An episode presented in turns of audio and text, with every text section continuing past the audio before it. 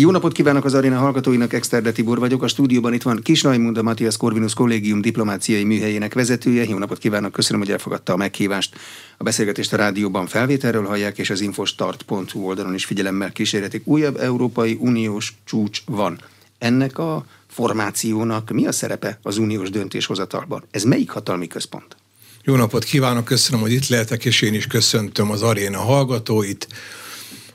Az Európai Unióban a bizottsági ülések, amik igazán fontosak, hogyha a hallgatóink emlékeznek, múlt héten a külügyminiszteri tanácssal kezdődött a heti munkarend, ahol javaslatokat kaptak a tagállamok, például az ukrajnának biztosított lőszer ellátásról is további egyéb javaslatokról. Ezek a javaslatok megelőzik, amikor megérkeznek a kormány és államfők, ami a csúcs szervezet, a csúcs találkozás, a csúcs találkozás, ugye ez a hét közepén volt, amin Orbán Viktor is részt vett. Az Európa Tanács, ami például ma is ülésezik, Magyarországot érintő ügyben nincsen jogi ereje az ott megszületett döntéseknek. Nagyon sok szakmai döntés van, nagyon sok szakmai bizottság van, először az állandó képviselők, hivatalosan a diplomácia nyelvén angol ugye a permanent reprezentatív,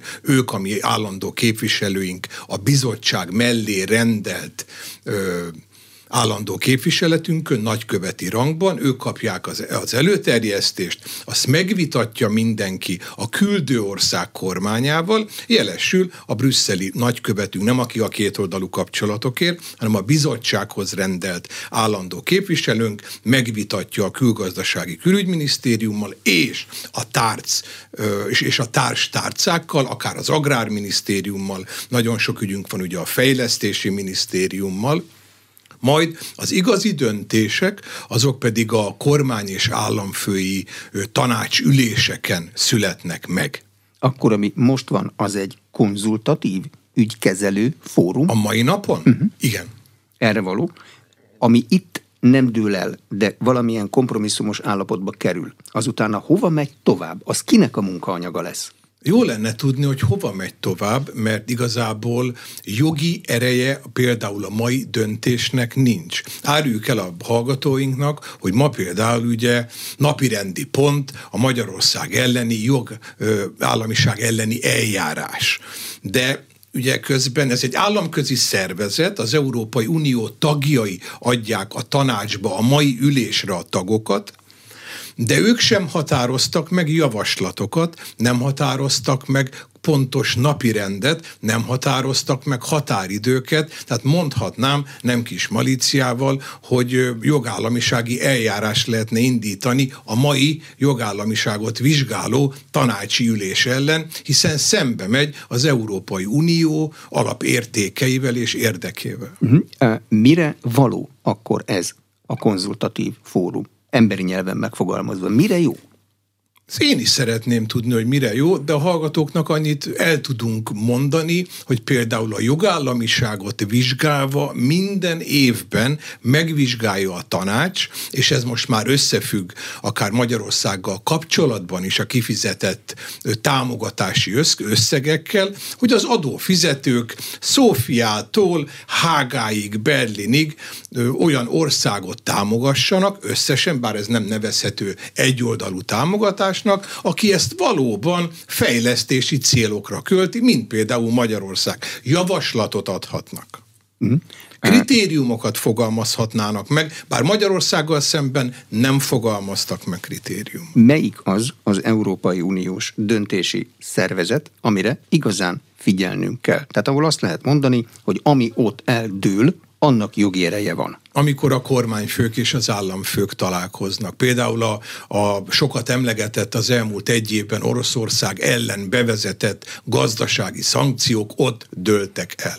Amikor ott eldől valami, akkor az kőbe van vésve? Tehát amit az állam és kormányfők eldöntenek, Igen. akkor az egy Európai Uniós micsoda? Jogszabály lesz? Igen. De azt nem a parlament csinálja, az Európai Uniós Igen, jogszabály. de utána ezt a parlament jóvá hagyja az a jóváhagyás, az egy automatikus jóváhagyás. Azért kérdezek Igen, amikor erről... a bizottságban megszületik egy döntés, ráadásul egyhangulag, ahogy egyébként az Európai Uniónak az alapszabálya is megköveteli, tehát nincsen sem az úgynevezett silent procedure, amikor a, a tagállamoknak a, a vezetői tartózkodnak, vagy esetleg vétóval élnek, azután a kötelező törvény erejű lesz a tagállamokra is mi vonatkozó. Az, mi egy Európai Uniós csúcsnak a döntéshozatali, nem, amit, nem ami most van, hanem az állam és kormányfőké. A döntéshozatali mechanizmus, miből dolgoznak az állam és kormányfők? Azon ők módosíthatnak-e? Ha ők a döntéshozók, az ember azt képzelni, hogy persze.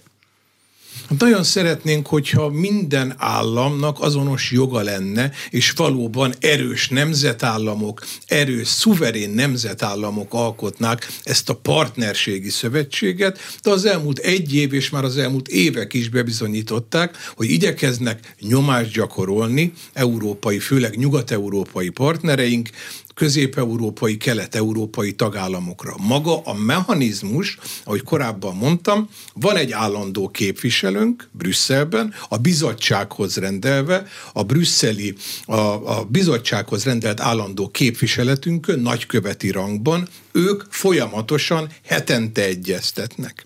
Vannak energiatanácsi ülés, mint például ma volt, Szijjártó Péter részt vett, de például erre szakpolitika miatt elkísérte az Energiaminisztérium államtitkára is. Nagyon sok szakpolitikai kérdés van, ami a szaktárcákhoz vonatkozik. Ilyenkor az állandó képviselőnk és a kollégái, nevezzük őket az egyszerűség kedvér szakdiplomatáknak, eljuttatják ezeket az anyagokat, javaslatokat, úgynevezett paperöket, papírokat, eljutatják a mi az ő döntéshozóinkhoz, a mi döntéshozóinkhoz, hogy vizsgáljuk meg. Tehát magyarul, amikor a miniszterelnök Brüsszelbe utazik, azért ott olyan nagy meglepetések nem lenne ildomost hogy, hogy, hogy meglepjék. Természetesen mindig vannak spontán. Navrasics miniszter úr épp a megállapodás előtt közölték vele Brüsszelben 2022. decemberében, hogy oh, még azért lenne egy-két kérésünk, de általában a kormány és államfői tanácsi értekezleteken már előre, ha nem is kidolgozott és nem eldöntött javaslatokat már kell, hogy a politikus, aki a döntést hozhatja az országa nevében, mondjuk Orbán Viktor Magyarország nevében, ő azt már látta. Tehát úgy kell elképzelni, hogy oda a miniszterelnök vagy az államfő elé már egy kidolgozott, kimunkált kompromisszum kerül, azzal nem a... kompromisszum, nem a vita, az nyitott lesz. A Javaslatok, igen. Javaslat kerül, igen. de ez Arra a javaslat... mondhatja Orbán, hogy megkaptam a javas, javaslatot, itt van 70 oldal, a kollégáim ezen dolgoztak két nap, két éjszaka, viszont én azt gondolom, hogy ez nem találkozik a magyar érdekkel. Magyarország például nem szállít lőszert. Magyarország beszáll a közös lőszer vásárlási programba, ugye ez a kétszer egy milliárd eurós csomag, de azt hazai lő lőszerekre biztosítjuk, és az európai béke alapból a migráció elleni küzdelmet fogjuk 10 millió plusz 10 millió euróval támogatni, és a Nyugat-Balkán biztonságát. Ezt ő a csütörtöki csúcson mondta. Pénteken mi úgynevezett diplomácia nyelvén konstruktívan tartózkodtunk Szijjártó Péter külgazdasági és külügyminiszter, amikor a külügyminiszterek tanácsa beadta ezt a javaslatot, amiről majd a külügyminiszterek főnöke, Macron francia elnök, Scholz német kancellár és például Orbán Viktor Magyarország miniszterelnöket dönt. Mhm, az állam és kormányfők elé bevitt papíron. Így Nincsenek elágazó utak? Tehát ott nincs olyan, hogy a, az, nyilván a miniszterelnök meg az államfő nem ott találkozik először a saját szakdiplomácia nem, által kidolgozott akkor, akkor utána javaslatokkal. a kollégát. Nagy valószínűséggel, de ő ott helyben áttekintve ezt a javaslatcsomagot mondhatja azt, hogy nem addig az? Ó, mi többször mondtuk, most is mondtuk, hogy mi nem szállítunk lőszert.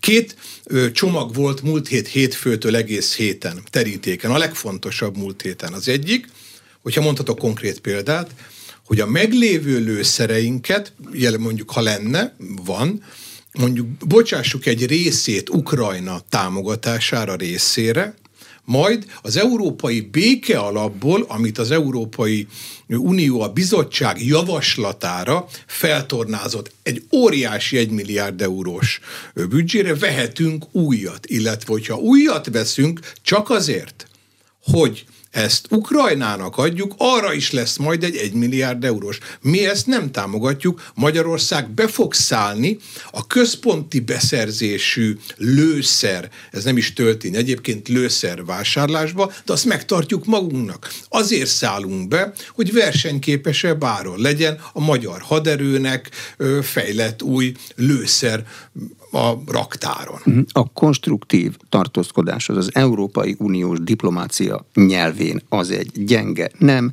egy gyenge igen, egy álláspont fenntartó igen, egy álláspont fenntartó nem. Melyik? A multilaterális diplomáciában, ahol nem két ország van, amikor két ország van, Magyarország, Németország, az kétoldalú diplomáciának, bilaterális diplomáciának hívjuk. Amikor már sokan vagyunk, ez lehet Genfben, a WTO, az ENSZ, New Yorkban vagy Brüsszelben, akkor a konstruktív tartózkodás az azt is jelentheti, hogy nem mondunk semmit. Viszont ha nem mondok semmit, nem adok zöld lámpát. Mm, és itt, amikor konstruktív tartózkodás van, tehát nem mondunk semmit. Az azt jelenti, hogy? Magyarország nem fog részt venni ebben a programban. De, De mi mondtam, nem akadályozzuk meg, hogy más Európai Uniós tagállamok ezt megtegyék, ez az ő magánügyük. De akkor mégiscsak ő... zöld lámpát adunk nekik, nekik csak de magunknak, magunknak nem. nem. Így van. Uh-huh.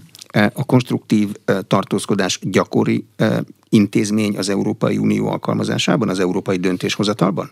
Vagy ez egy kiélzett helyzetekre való eszköz? Nem, ez bármilyen ügyben van.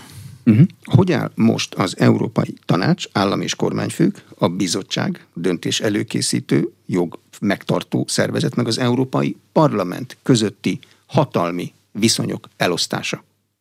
Ki a főnök? De szerintem Brüsszelben is sokan szeretnék tudni, meg mi is, Számunkra pragmatikusan, gyakorlatilag az Európai Bizottság a főnök. Ha külpolitikáról beszélünk, biztonságpolitikáról, akkor Borely. Joseph Borely kül- és biztonságpolitikáért felelős főtárgyaló. Nagyon sokat szokta idézni, még önnél is voltak olyan szakértők, Tibor, akik idézték őt, Ukrajnában volt, ő, egy, ő a helyettese, az egyik helyettese Ursula von der Leyennek, aki az Európai Bizottság elnöke. Nagyon fontos.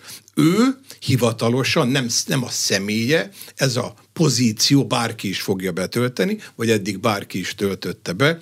Az Európai Unió tagállamaitól kap mandátumot, felhatalmazás, a mandátumot diplomáciában használjuk, jogosítványt adunk neki, hogy a nevünkben tárgyaljon. Viszont amikor mi úgy gondoljuk, hogy bizonyos kérdésekben nem látjuk például a magyar érdek megvalósulását, a tavalyi évben az orosz-ukrán háború miatt több embargónál, szankciónál elmondtuk, egyértelműen az olajembargónál személyesen utazott ide az Európai Bizottság elnöke május 9-én, és látogatott el személyesen a Karmelita Kolostorba Orbán Viktor miniszterelnökhöz. Ennek ellenére nem tudtuk azt mondani, hogy támogatjuk az olajembargó ügyét, nem tudunk ehhez, független attól, hogy hiszünk az Európa napban, hiszünk az európai szolidaritásban, de hát könyörgöm, a vezeték végen állunk van, onnan jön, a finomítónk erre épült ki, a, a szocialista, kommunista ö, drusba rendszer óta, ez így működik, ezen nem tudunk változtatni. Uh-huh. Hogyha bocsánat, ha a bizottsági főtárgyalónak a közösség álláspontját kell képviselni, akkor neki mostantól minden megszólalásában azt kell mondania, hogy például közös fegyver beszerzés, vásárlás ügyében ez az álláspontunk, kivéve, és felsorolja azokat az országokat, akik ezzel nem értenek egyet. Hát nagyon szép lenne, ha így lenne, de a demokratikus alaprendszerét, akár az Európai Uniónak, és nem akarom a nato belekeverni, de ott is ilyen e, egyértelmű konszenzus kellene, hogy legyen minden kérdésben, az alapszabály miatt, az alapszabály tekintetében. Azt olvashatjuk, láthatjuk, nem független amerikai szakértők, professzorok már kétségbe vonják az európai döntési mechanizmus demokráciáját, hogy nem kellene ezt ennyire demokratikusan intézni a gyakorlatban. Magyarország például például, hogyha Magyarország valamivel nem ért egyet, akkor is nyomjuk le a torkukon. Tulajdonképpen van egy ilyen álláspont ma Európában, hogy a külpolitikában és a biztonságpolitikában ne kelljen egy egységes konszenzus, ami nonsens, hiszen mi azért csatlakoztunk, meg mások is az Európai Unióhoz, hogy egy magabiztos, erős, versenyképes, partnerségi, elsősorban gazdasági szövetség tagjai legyünk, de látjuk azt, hogy folyamatosan igyekeznek a tagállami jogosítványokat, jogosultságokat meg nyírbálni. Az energia erre a legjobb példa, hiszen egy országnak az energia mixét, hogy kitől veszek, mit,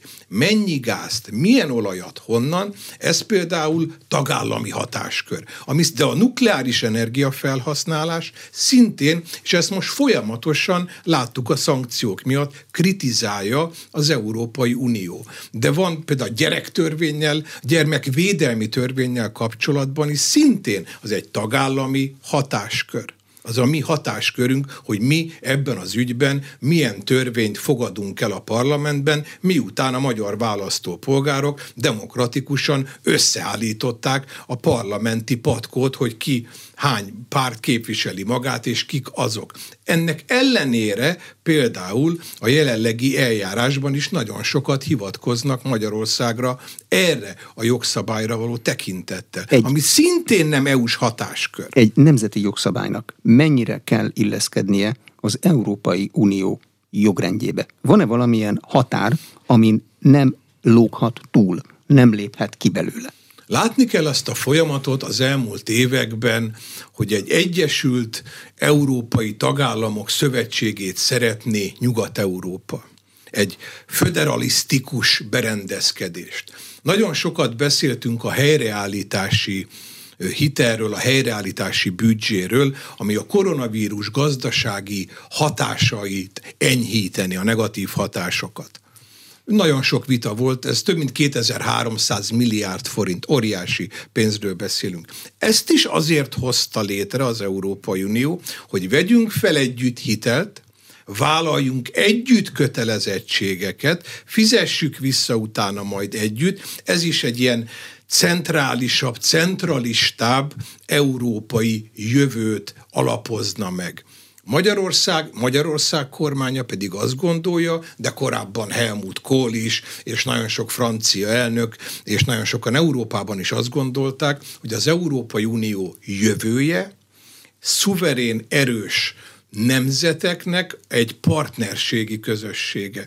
Nagyon nehéz már megítélni, hogy mi az a jogszabály, mi az a jogrend, ami tagállami hatáskör, hiszen ezeket a hatásköröket az Európai Unió folyamatosan szeretné túllépni, és hogyha valaki kiénekel ebből a kórusból, lásd mi magyarok, akkor igyekeznének a fejére koppintani, sőt, nem csak igyekeznek, valljuk be, még a fejünkre is koppintanak, lásd a jogállamisági eljárás. De ennek a fejre koppintásnak jogi, Európai Uniós jogi alapja van, mert ha nincs, akkor figyelmen kívül lehet hagyni. Ha meg igen, van, de akkor meg be kell van tartani. a büdzsé. Igen, de igen, például német, például Lengyelország is beperelte az Európai Uniót ilyen jogszabályok miatt, és Magyarország ehhez csatlakozott, így van. Hm. Ilyen van de a tárgyalásokban ez természetesen nem szerencsés, nem erősíti a képzeletbeli diskurzust. Mert el kell mondanunk a hallgatóknak, hogy az Európai Unió vezetői részéről, illetve a brüsszeli bürokratáktól inkább,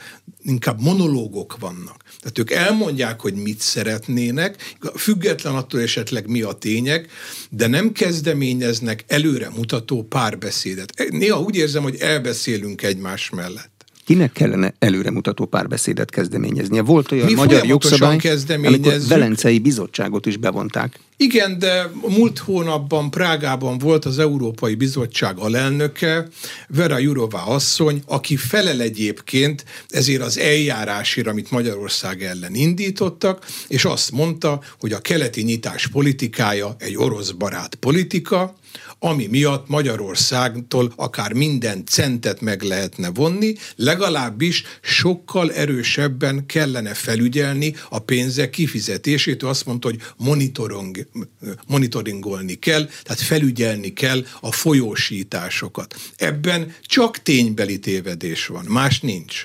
Ezek monológok, ezek nem diskurzusok az mi számít a magyar kormány részéről diskurzusnak, amikor például elfogadja az Európai Bizottság valamelyik javaslatát, Szakmai és azt végrehajtja? szinten, ami, na, ami ritkán kerül a médiumokba, és nem szenzáció, a brüsszeli politikó sem ír róla, a szakmai egyeztetéseken mi nem vagyunk rossz fiúk. Sőt, mondhatom, hogy eminensek vagyunk.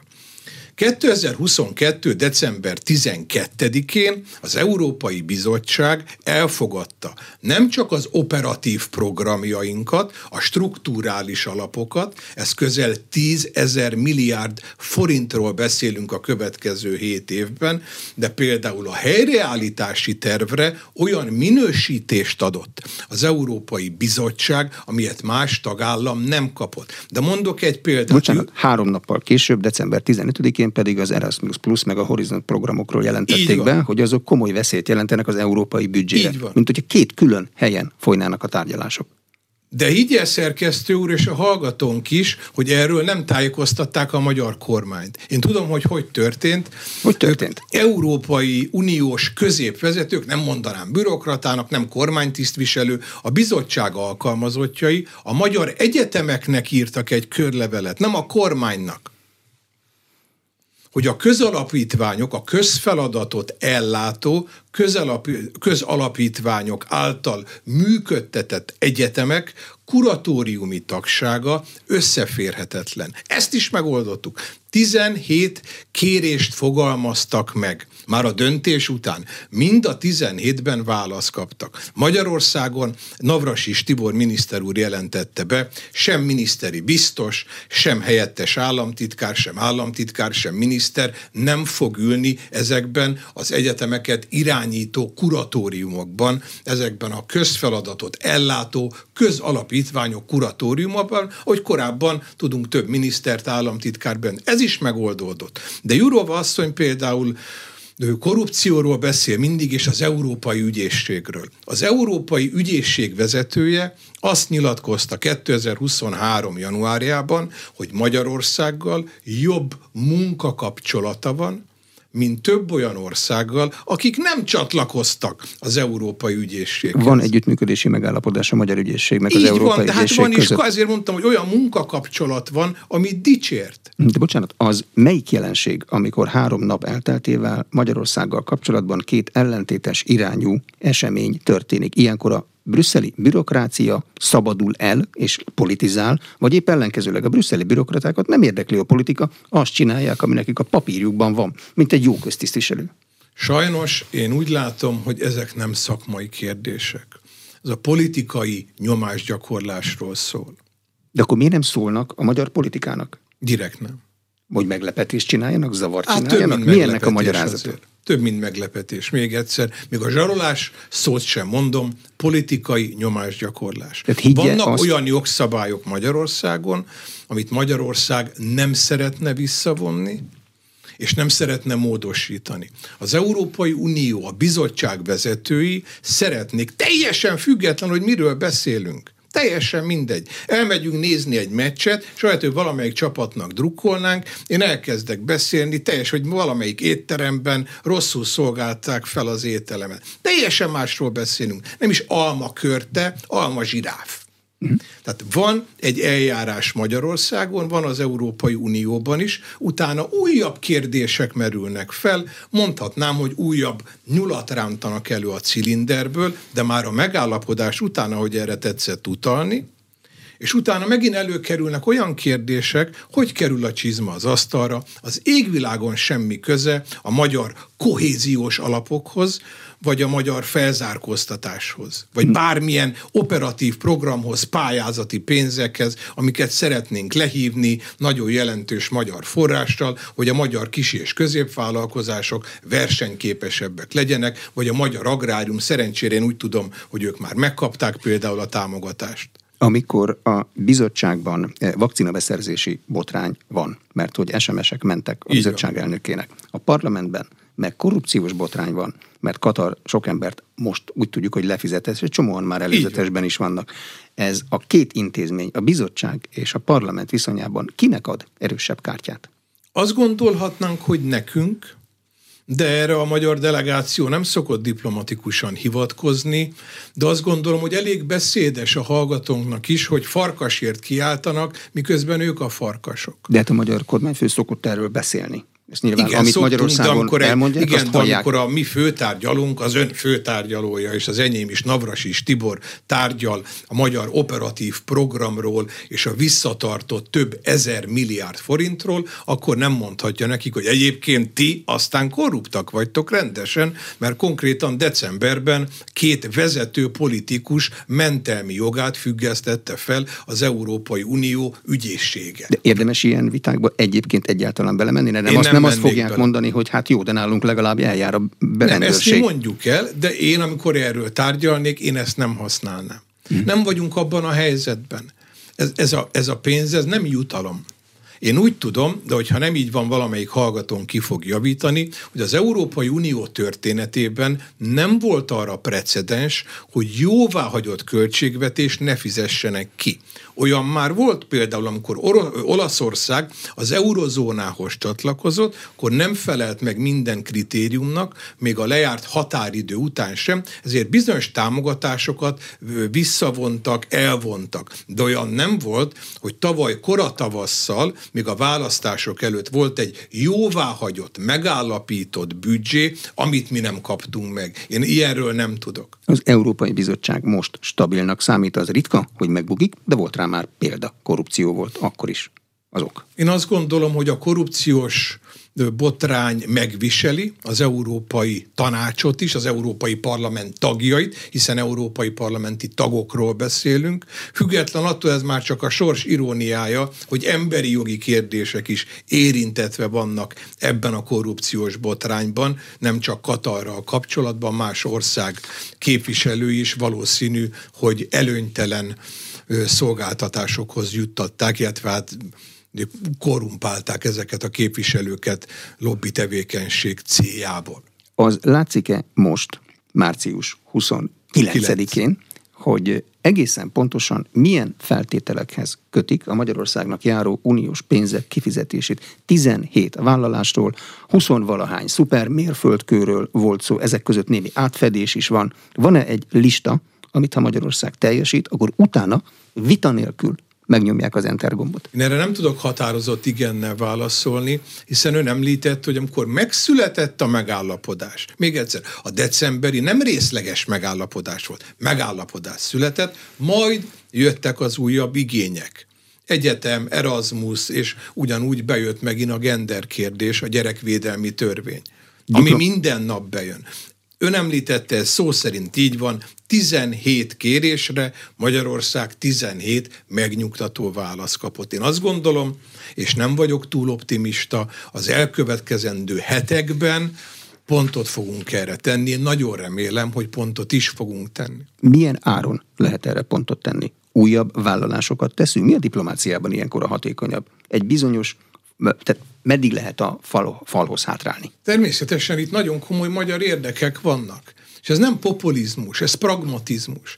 Tehát a pedagógusok béremelésétől kezdve a magyar kis- és középvállalkozások versenyképességi felzárkóztatásának a büdzséjéről, a pénzéről beszélünk, amihez nagyon jelentős hányadban természetesen a magyar költségvetés oda teszi a magáét. Ameddig el lehet menni a kompromisszumban, és nem sért nemzeti érdeket, addig szerintem ezzel az égvilágon semmi probléma nincs. Mi dolga van Brüsszelnek a magyar pedagógusok bérével? Azok a mi pedagógusaink, nem nekünk kéne Így van, fizetni? arra mondtam, hogy ugye megígérte a kormány, és az így is lesz, hogyha megkapjuk azokat a pénzeket, amiket már korábban meg kellett volna, akkor a magyar történelem legnagyobb béremelését kapják meg. Én úgy tudom, hogy 1200 milliárd forint értékben visszamenőleg januártól. De teljesen mindegy, hogy mire költjük, ez magánügy. A lényeg, hogy kapjuk meg, ne jöjjön újabb cilinderből újabb nyúl de azt a diplomáciában valahogy ki lehet küzdeni? hogy egy megállapodás végleges legyen, és ne jöjjön egy újabb nyúl, egy újabb cilinderből? Hogyha Vagy ez, ez erő, erő dolga? kapcsolat lenne, amiről beszéltem, egy partnerségi beszélgetés, egy igazi kétoldalú tárgyalás, nem pedig, mint hogyha az ember a főnökével beszélgetne, ami már az Európai Bizottság és mi, akkor azt mondanám, hogy igen de én nem tudom most megígérni, hogy nem lesznek még újabb kérései az Európai Bizottságnak. Viszont független attól, hogy az Európai Bizottságnak az ilyenfajta tevékenységét mennyire támogatja az európai bal és liberális oldal, én azt gondolom, hogy a hitelessége nekik is fontos. A reputációja, a hitelessége, a kredibilitása Brüsszelnek ugyanolyan fontos, amit tudunk, hogy gyalog érkezik, lóháton távozik. Ha ők nem tartják be azokat a jogszabályokat és normákat, amiket tőlünk várnának el, és mi betartjuk, akkor nyugodtan mondhatja minden tagállam képviselője, hogy jogállami eljárás kell indítani Brüsszel ellen, és azon az államközi szervezet ellen, aki Magyarországot próbál, próbálja elítélni, miközben nincsen jogalapja. Van arról valamilyen erőfelmérés egy pillanatnyi, hogy az európai bal, liberális, meg néppárti, meg szélső oldalak közül mennyien gondolják azt, hogy probléma van a magyar kormányjal? Biztos, hogy többen. Vannak olyan képviselők, aki a mai napig is azt gondolja, és ezt el is mondják, nem szerények, hogy egy centet se kellene a magyaroknak fizetni, csak nem mondják el, hogy miért. Elmondják, hogy korrupció van, sérülnek a civil szervezetek jog. Adjatok ajánlást. Kell egy stratégiai munkaterv. Ez kötelező lenne. Mondjátok meg, hogy mi a bajotok, de nagyon sokszor, hogy az előbb mondtam, mint Prágában Jurova alelnök asszony, csak bemond valamit. Lásd, a keleti nyitás orosz barát. Mhm. A jogállamisági eljárás akárhogy is ér véget, annak van-e valamilyen jogi következménye? Tehát kimondja bárki, hogy utána mi a teendő, és azt ki fogja végrehajtani, ha ilyet kimond? Eddig ez nem történt meg. De nem is kell nem, erre nem, számítani? Nem. Tehát nem olyan egy jogállamisági eljárás, Ott, hogy van egy kommunikációs ereje, de utána, hogy mit kell ott csinálni? Van a, a baloldali szocialista spanyol képviselőnek a javaslata, amiben felszólította a ma ülésező Európa tanács tagjait, hogy fogalmazzanak meg konkrét javaslatot. Nem csak elítélni kell, vagy nem elítélni, fogalmazzanak meg javaslatot. Legyen egy terv, mi a teendőnk, mitől lesznek boldogabbak. De ha ilyet megfogalmaznának, akkor ezt bármely akkor kormány... lenne relevanciája, értelme az egésznek. Ha csak pufogtatunk, és azt mondjuk, hogy sérülnek a jogok. De hát mondd meg, hogy miben sérül. De hát azt egy kormány végrehajtaná? Nézzük Vagy meg, eddig is nagyon rugalmasak egy új vita voltunk. arról, hogy nem ismered a magyar helyzetet. Eddig is nagyon rugalmasak voltunk, én azt gondolom. Uh-huh. Energiaügyi tanácsülés az atomenergia felhasználásának a további erőmű építésének ügyében mi most az Európai Unió iránya? Ez világos-e? Világos. Az irány nem képviseli az európai polgárok érdekeit. A mai napon, március 29-én ülésezett a az energiaügyi tanács, amit magyar részről Szijjártó Péter külgazdaság és külügyminiszter vezetett. Az első pont, ami teljesen szembe megy az európai érdekkel, hogy újra megfogalmaztak egy 15%-os gáz csökkentési javaslatot tagállami szinten. Megint mondom, ez tagállami jogba tartozik. Igazából senki nem mondhatná meg, hogy kitől mennyi gázt veszek. Így indult. De beszéljünk konkrétan a nukleáris energiáról. A nukleáris energiára a mai napon Franciaország vezetésével egy nukleáris energia barát koalíció született 12 ország részvételével. Természetesen ez a 12 ország használ, és szeretne még használni nukleáris energiát. Több mint száz nukleáris erőmű van az Európai Unió területén. Ebből több mint 70 Franciaországban van. Magyarországon rendkívül fontos. A magyar környezetbarát energiának a felhasználásának 60-70 százaléka az nukleáris alapú villamos energia. Számunkra ez nagyon fontos, és az is nagyon fontos, hogy az Európai Bizottság sem bürokratikusan, ezt majd elmondom, engedélyezi, engedélyezési eljárások tömkelegével nehezíti meg a Paks 2 beruházását a Rosszatommal, akikkel kilenc éve kötöttünk szerződést, szerződést, nem tavaly, miután Oroszország megtámadta Ukrajnát.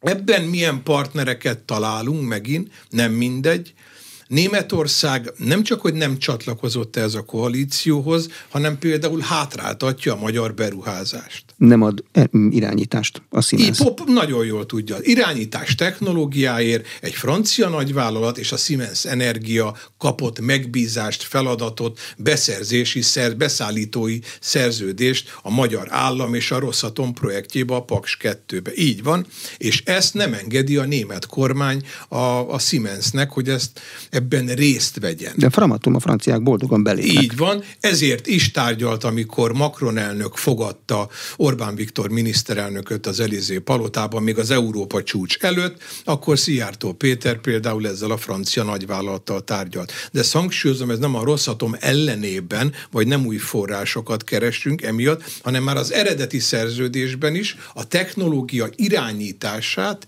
ők szállították volna. De, De ezt is próbálja az Európai Unió megfúrni. Miközben tavaly nyáron kimondták, hogy a nukleáris energia biztonságos, környezetvédő és fenntartható energiaforrásnak minősül. Az világos-e, hogy fűtőanyag az honnan lesz? Az nem terem minden bokorban egy atomerőműhöz. Egyelőre nem világos. Egyelőre azt tudjuk, hogy több olyan iparági, beszállítói alkatrészt is az Egyesült Államok például már amerikai vállalatoknak blokkol. Ez nem csak a nukleáris energiára vonatkozik. Európában egy, már volt erre kísérlet, többször, ezt Magyarország mindig igyekezett a partnereivel megvédeni az, hogyha e, valamikor a nukleáris energia kérdése napirendre kerül, akkor még mindig itt van a belső égésű gépjárművek, új e, gépjárművek eladásának kérdése. Mind a kettő szinte minden nap napi renden van. Folyamatosan van egy nagyon erős lobby, egy politikai, ideológiai lobby, ami szeretné ellehetetleníteni a nukleáris energia európai jövőjét. De mi köze a belső égésű motoroknak a nukleáris energiához? A politika és az ideológia ugyanaz. Tehát a zöld pártok az elmúlt években, még Németországban is neki mentek a belső égésű motorgyártásnak. Németországban. Ha valaki nem tud semmit Németországról a világban, akkor is tudja, hogy milyen jó autóik vannak, milyen híres autógyáraik vannak történelmi, világméretű autógyáraik vannak, amelyek belső égésű Otto, mint a német, Otto motorokat is gyártanak. De ez egy reális elképzelésnek tűnik. Nem. 35 az nagyon közel van. Nem. Mi fog történni? Látott Nem, tervet, ez megint ideológiai. Volt olyan zöld kezdeményezés Berlinben a polgármesteri hivatal részéről, hogy holnaptól vagy jövő hónaptól dízelautó nem jöhet be a fővárosba, majd szóltak a politikusoknak, hogy az összes postás azzal a transporterrel jár, vagy azzal a tranzittal, márkát nem mondok, ami dízel de a kifli is, meg a zöldség is dízel haszongépjárművel jön. Erre azt mondták a politikusok, hogy ja jó, akkor jöhet. Jó, de... Nem szabad, tehát ne, pragmatikusnak kell lenni. Ilyen döntéseket nem lehet ideológiai alapon meghozni. Fölmérhetőek-e például a belső égésű motorok 35-ös kivezetésének kérdésében az erőviszonyok? Említette Németországot, autógyártó nagyhatalom. Franciaország, autógyártó nagyhatalom. Olaszország, autógyártó hatalom. Spanyolország, az is rengeteg autógyárt.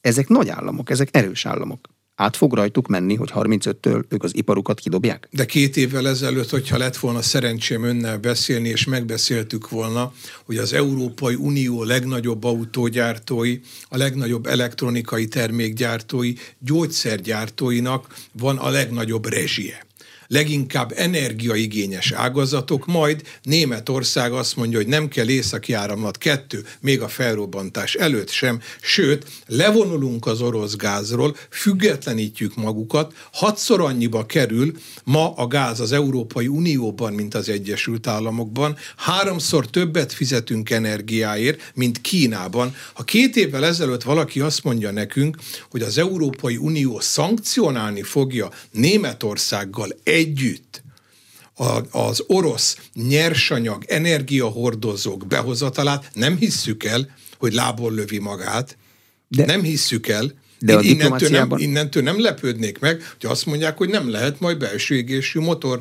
csak elektromos. De a nem így lesz szerintem, számít, fogja számít az erő, meg a nagyság. Német, Németország eh, az autóiparától jelentősen függ azt el tudja képzelni, hogy a német autóipar a német kormányhoz nem fog bekopogtatni azzal, De az hogy elmúlt mi lesz... egy évben tudja hányszor kopogtatott be minden nap. Már a koronavírus alatt minden nap bekopogott, a vegyipar is bekopogott, hogy neki kell a gáz, hát nem a hatszor annyi, cseppfolyósított LNG kell az Egyesült Államokból, hanem amit ennyit eddig fizettem ki az orosz gázért, neki az kell.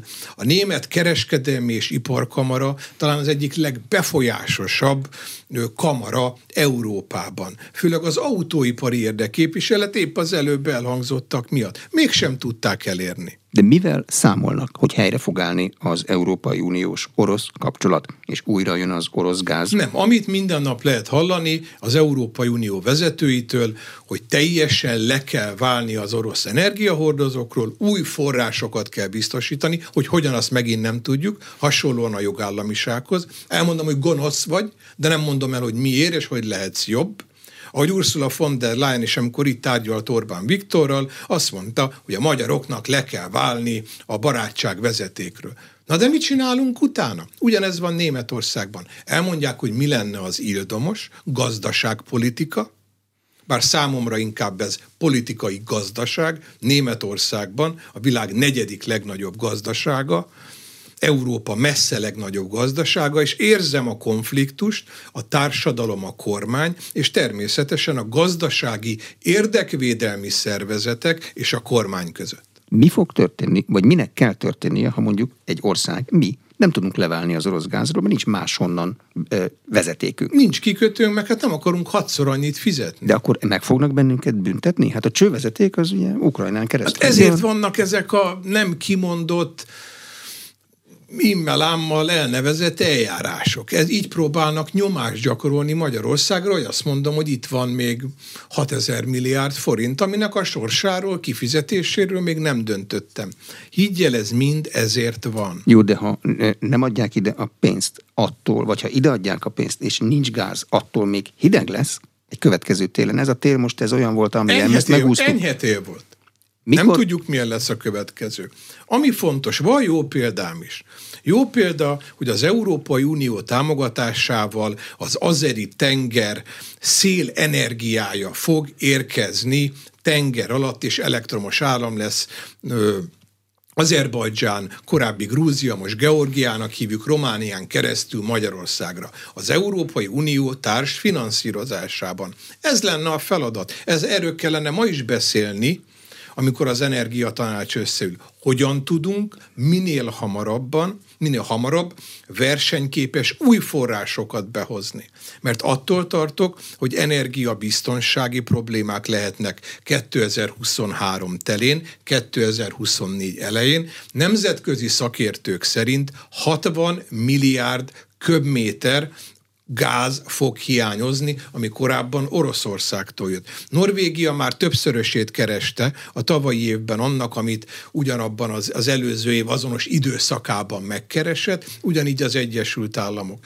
De nem biztos, hogy ez elég lesz. Én értem, hogy le kell válni, egy jóval egészségesebb portfóliót kell kialakítani, ez teljesen normális. Ez teljesen egyértelmű. Minden üzletben így van. Ha csak egy beszállítom van egy kritikus termékre, és valami történik vele, valami, akkor én bajban vagyok. Ez egy óriási biztonsági kockázat. De ezt nem egy év, erre kell stratégiát kidolgozni, infrastruktúrát kell fejleszteni Romániában, Szerbiában, Bulgáriában, mindenhol, hogy ne csak a török áramlat legyen, amit legalább az szintén mai hír, hogy például a nyáron lesz a karbantartása. Van-e valamilyen ügy, amiben ha a magyar kormány meg tud állapodni, akkor az egy nagy lépés előre az Európai Uniós kifizetések irányába. Decemberben tavaly már volt ilyen, akkor úgy volt, hogy megvan oldva minden.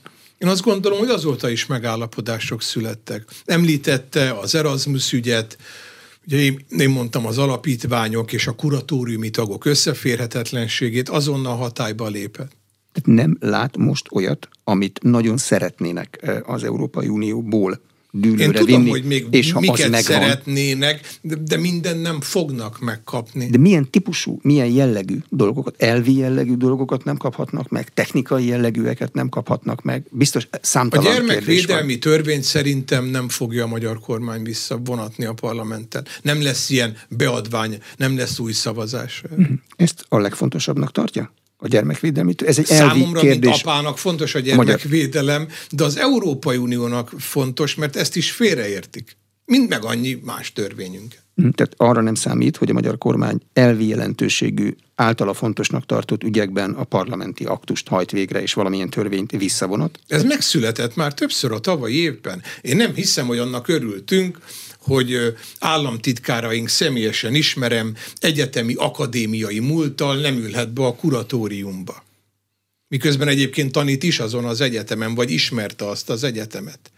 De azt mondtuk, hogy ha ez a baj, ha ez kell, akkor legyen. Van ennél nagyobb bajunk, jöjjön a támogatás, fejlődjön a gazdaság, legyen pedagógus béremelés, a KKV kapják meg a technológiai beruházásukhoz szükséges támogatást. De ilyen ügyben például a tárgyaló felek között van valami megértés, mondjuk a magyar kormány azt a tárgyaló el tudja képzelni, hogy én elképzelhetem. Tehát én értem, hogy neked azzal a problémád van, hogy a mi politikai családunk embere élethossziglan beül egy kuratóriumba. Megértem.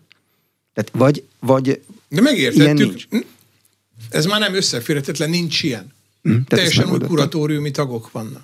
mikor jön a mostani ismeretei szerint az első adag uniós pénz Én magyar nagyon számára? szeretném, hogyha a következő hónapokban minden az időszaknak megfelelően megérkezne, hiszen az operatív programok, a pályázatok kiírásra kerültek, ezt a magyar költségvetés megelőlegezi, tehát amikor bead egy kis és középvállalkozás egy operatív programra egy pályázatot, megfelelő önrészsel az első folyósítást ebből a magyar kormány, a magyar állam meg tudja tenni. Horizont programok, ami talán még az Erasmus Plusnál is fontosabb. A Horizon programok szintén nagyon érdekes kérdés az Európai Bizottsággal való remélhetőleg diskurzusban, hiszen nagyon fontos programokról van szó. Aki ott abban nincs benne, az nincs benne az Európai Uniós tudományos vérkeringésbe. Hát mondjuk el a, a hallgatóknak itt a, a tudományos képzés, kutatás, fejlesztés, ami az egyetemeken folyik, ez óriási büdzsé, ez nem csak az Erasmus ösztöndíjak, De ez nem csak pénzkérdés, Ez ezt nem, lehet pénzzel nem, pótolni. Nem, infrastruktúra, persze. meg együttműködés kérdése. Együttműködés, így van. Közös programok. Közö, és ebben lehet valamilyen vállalást tenni? Tehát van az önismerete szerint egy olyan kérés, amit hogyha megcsinálunk, akkor ezek a tudományos Minden együttműködések kérés, elindulhatnak? minden kérés teljesült. A mai napig minden kérés, amit kértek konkrétan, teljesült. Szakpolitikai, szakmai kérést. Elegendő. Még az is, ami egyébként nem voltnak akkora realitása, de hangsúlyozom, olyan kérdésekre kaptak megnyugtató választ, ami nem csökkenti a magyar érdeket. Mert a nap végén ez a feladata minden politikusnak, bár ez lenne Európában is. De akkor ők arra várnak, hogy valami ön szerint, hogy valami olyan ügyben engedjünk, ami már a magyar érdeket is sérti, és akkor volnának elégedettek, és akkor nyomnák meg a pénzküldési gombot? Biztos, hogy jobban örülnének, hogyha nem lenne egy saját utas, patrióta magyar politika, patrióta magyar külpolitika, patrióta magyar külgazdaság. Sokkal jobb lenne, hogyha együtt énekelnénk, még akkor is, hogyha szerintünk a kórusban hamisan Tehát énekelnek. magyarán politikai vereséget akarnak mérni egy megválasztott Én azt, kormányra? mondtam, hogy, én azt mondtam, hogy a jogállamiság elleni eljárás, bár nincs ilyen, hogy jogállamiság ilyen fogalma, nem tudják megfogalmazni, pedig dolgoznak rajta brüsszeli jogászok. Én azt mondtam, hogy ez egy politikai nyomásgyakorlás.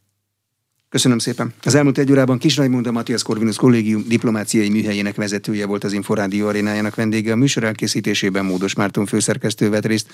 A beszélgetést a rádióban most felvételről hallották, és az infostart.hu oldalon is figyelemmel kísérhetik. Köszönöm a figyelmet, Exterde Tibor vagyok.